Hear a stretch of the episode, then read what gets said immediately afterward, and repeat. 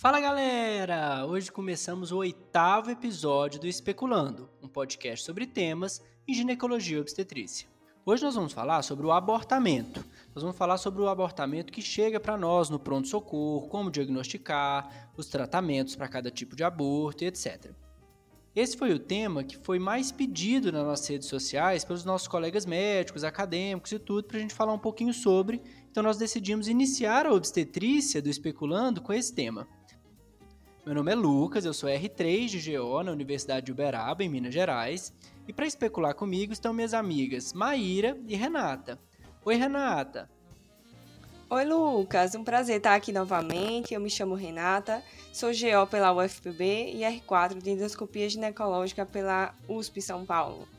Pessoal, então eu sou a Maíra, residente de mastologia do Hospital IBCC, fiz GO no Hospital Beneficência Portuguesa de São Paulo. Eu vou estar aqui com vocês hoje também. Gente, vou falar um pouquinho sobre a etiologia do abortamento. Em relação à etiologia, temos os fatores fetais e os fatores maternos. Fazendo parte dos fatores fetais, temos as conhecidas anomalias cromossômicas ou genéticas, que tanto explicamos a nossas pacientes e são responsáveis por cerca de 50 a 60% dos abortos espontâneos, sendo essa a principal causa. Lembrando que, quando mais precoce for esse abortamento, mais provável será a ocorrência de alguma alteração cromossômica. Lembrando das trissomias do 13, 16 e 18 como as principais e as mais encontradas. Dentre os fatores maternos, temos infecções, endocrinopatias, fatores imunológicos, autoimunes e aloimunes e as trombofilias. Vamos mastigar um pouquinho cada um deles. Teoricamente, qualquer infecção aguda grave pode ocasionar um abortamento. Agentes infecciosos como o treponema pálido, clamídia trachomatis, estreptococcus do grupo B, entre outros, têm sido implicados como causa de abortamento espontâneo. Em relação às endocrinopatias, aquelas que se encontram bem controladas durante a concepção não apresentam uma incidência de abortamento, isso é bem importante frisarmos para aquelas pacientes que acompanhamos desde a ginecologia, as portadoras de tireoidopatias, como o hiper ou hipotireoidismo, as diabéticas, a importância desse controle clínico e laboratorial antes de pensar em engravidar. Temos ainda aquelas pacientes com insuficiência lútea. Vocês lembram que o corpo lúteo é fundamental na manutenção da gestação inicial, né, por causa da produção da progesterona. Então, essas pacientes, elas podem apresentar o maior risco para abortamento precoce. Só por curiosidade, alguns autores, como o próprio Zugaib, nos alerta que essa patologia pode nem existir. Isso também abre os nossos olhos em relação à prescrição indiscriminada da progesterona micronizada. Em relação aos fatores imunológicos, tem dado maior atenção aos aspectos na gênese do abortamento, em especial abortamento habitual. As causas imunológicas se dividem em autoimunes e aloimunes. Nas autoimunes, temos a presença dos anticorpos antifosfolípides, como o anticoagulante lúpico e anticardiolipina, que estão associados a maiores perdas fetais.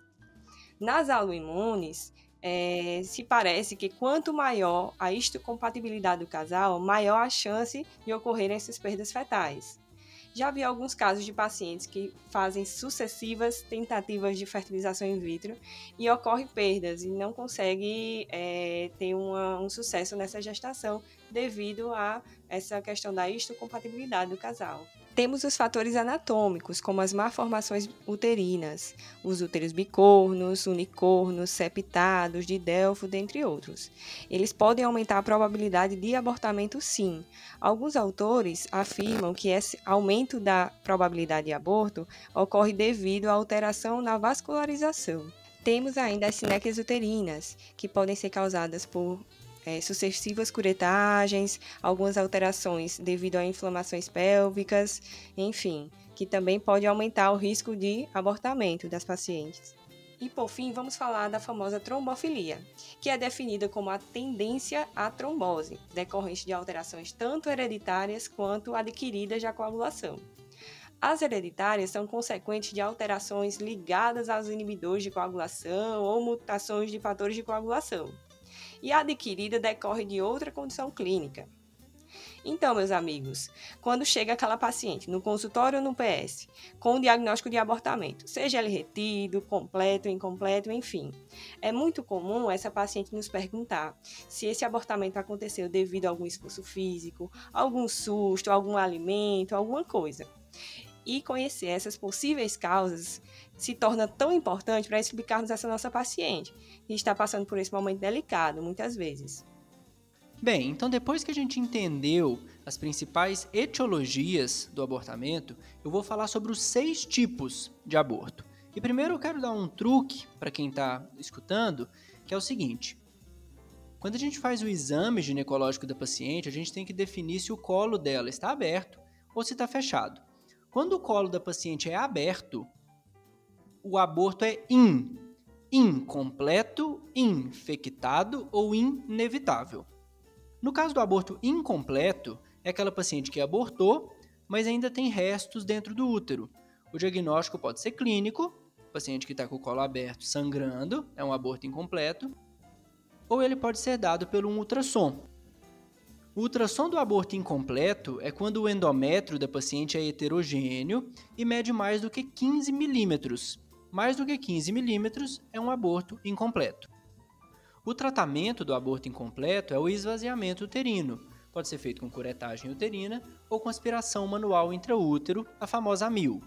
O tratamento expectante dos vários tipos de aborto está ganhando espaço com o passar do tempo e pode ser feito no aborto incompleto desde que você tenha uma garantia de acompanhamento dessa paciente. Então, ela pode retornar para uma consulta toda semana, a cada duas semanas, repetindo esse ultrassom, enfim o acompanhamento expectante é possível e está cada vez mais na moda.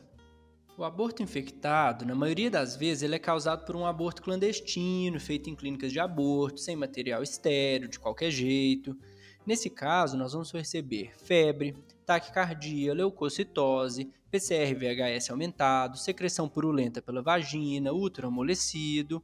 E a conduta aqui é estabilizar a paciente, iniciar antibiótico na primeira hora e fazer esvaziamento uterino o mais rápido possível. O antibiótico aqui é de largo espectro, geralmente a gente usa genta e clinda, e temos que fazer esse procedimento o mais rápido possível para prevenir uma sepse grave. O terceiro e último aborto com o colo aberto é o aborto inevitável, que é aquele feto que tem um BCF positivo, mas o colo abriu, a bolsa herniou e a gestação não tem mais um prognóstico. A conduta aqui também é o esvaziamento uterino. Concluindo, para colo aberto é sempre esvaziar o útero. A conduta expectante pode ser realizada no caso do aborto incompleto e até mesmo no inevitável, desde que haja uma garantia de segmento dessa paciente. Quando o colo da paciente está fechado, nós temos os outros três tipos de aborto: o completo, o retido e a ameaça de aborto, que eu coloco entre aspas, porque não é um aborto em si. O completo é aquela paciente que sangrou em casa, relata que saiu uma grande quantidade de material, os sintomas da gestação desapareceram, o útero está menor do que o esperado, o colo está fechado e quando fazemos um ultrassom, o endométrio é fino e menor do que 15 milímetros. A conduta aqui é o retorno ambulatorial e o segmento de rotina. No máximo, a gente vai fazer um controle de beta-HCG para a gente ter certeza que o beta está negativo e assim detectar a possibilidade de doença trofoblástica residual. O aborto retido, muitas das vezes, é um achado do ultrassom, ou cursa com sangramento mínimo, a parada dos sintomas da gestação e etc. Quando fazemos um ultrassom, há a presença do embrião sem batimentos cardíacos. A conduta aqui é o esvaziamento uterino, de preferência 3 horas após 400 microgramas de misoprostol para facilitar esse esvaziamento.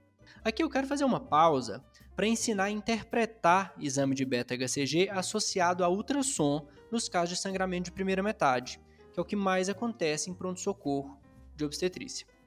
A gente só consegue ver o início da gestação quando o beta-HCG está acima de 1.500 a 2.000. Então, com valores abaixo, não adianta pedir ultrassom. A gente tem que repetir esse beta-HCG periodicamente, sabendo que o beta-HCG tende a dobrar a cada 48 horas. Eu vou repetindo. Quando ele atingir 1500 a 2000, está na hora de eu pedir um ultrassom.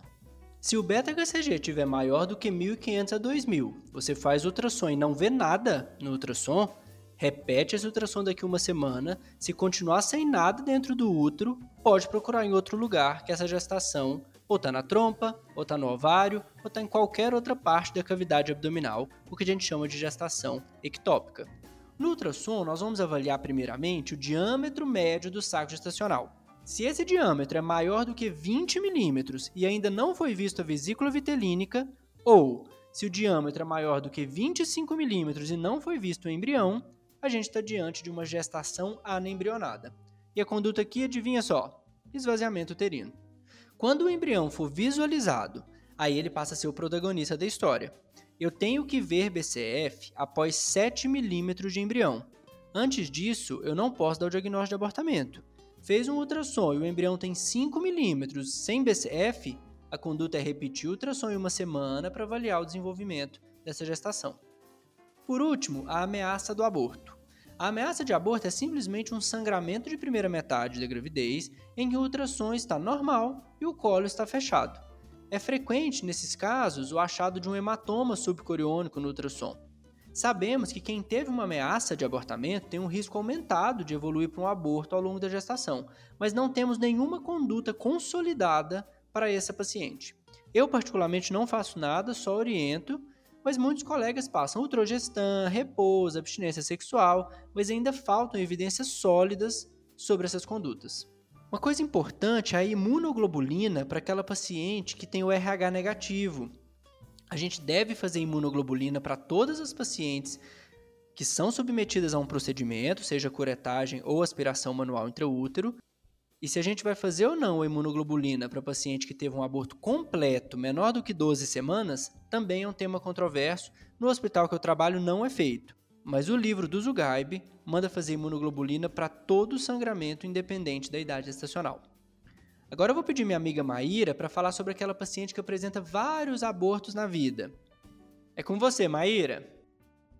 Agora eu vou falar com vocês sobre perda gestacional recorrente, que é o termo mais aceito internacionalmente porque engloba qualquer tipo de perda e já deve ser considerado após duas perdas gestacionais, conforme modificado pela Sociedade Americana de Medicina Reprodutiva em 2012 e pela Europeia em 2017. Mas vocês vão encontrar também como abortamento de repetição, aborto habitual, se referindo a essa mesma condição, certo?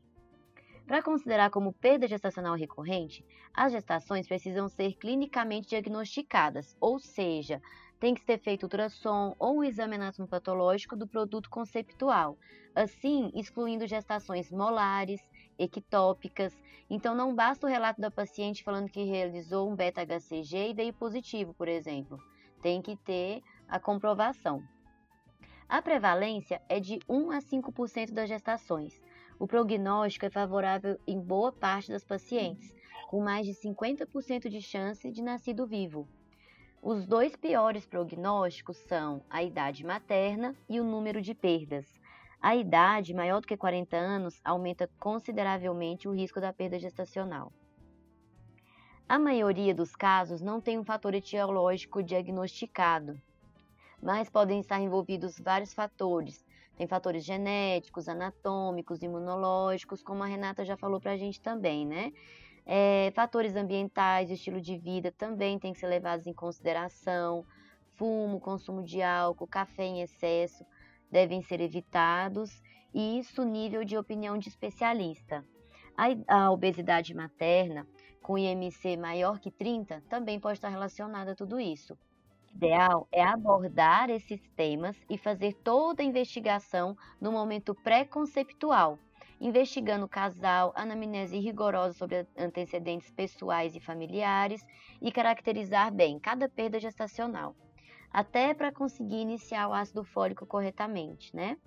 Em busca das causas, como investigação básica, deve solicitar um ultrassom transvaginal e fazer a histerosalpingografia, Lembrar também aqui, gente, do ultrassom 3D, para complementar o estudo no caso de malformações uterinas. A gente costuma lembrar dele só na hora do ultrassom morfológico, né, de ver o rostinho do bebê, fofinho, mas aqui ele também pode ser usado para conseguir fazer esse diagnóstico bem certinho.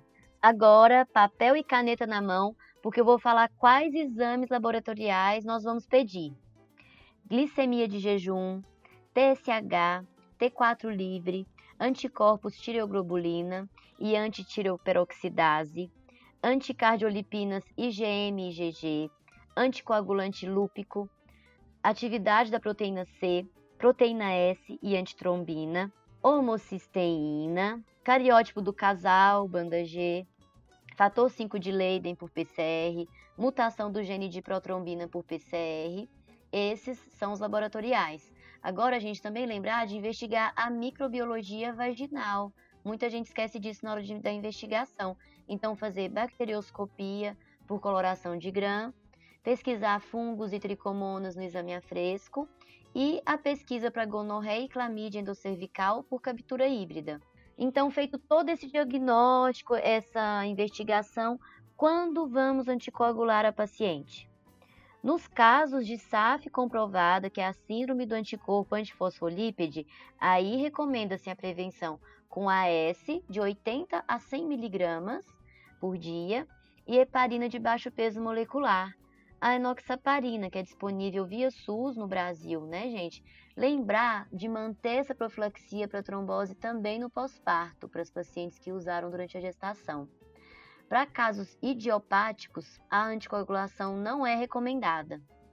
Outras alterações em exames laboratoriais também não devem ser anticoaguladas, tá, gente? Lembrar dos riscos que o uso da enoxaparina tem né, no seu uso, lembrar também do custo para o sistema de saúde desnecessário que tudo isso vai gerar, né? O hipotiroidismo deve ser tratado antes da nova concepção, que também é uma das causas, e reforçando o que a Renata disse, o uso da progesterona no primeiro trimestre é controverso, pois não tem estudos robustos sobre a eficácia desse tratamento, que a gente vê muita gente prescrevendo por aí, mas vamos trabalhar com as evidências, certo? Certinho, Maíra, queria agradecer a sua presença da Renata em mais um podcast. Queria agradecer a todo mundo que escutou até agora e queria pedir para quem tiver críticas, dúvidas ou sugestões, enviar para o e-mail especulandopodcast@gmail.com. E até a próxima.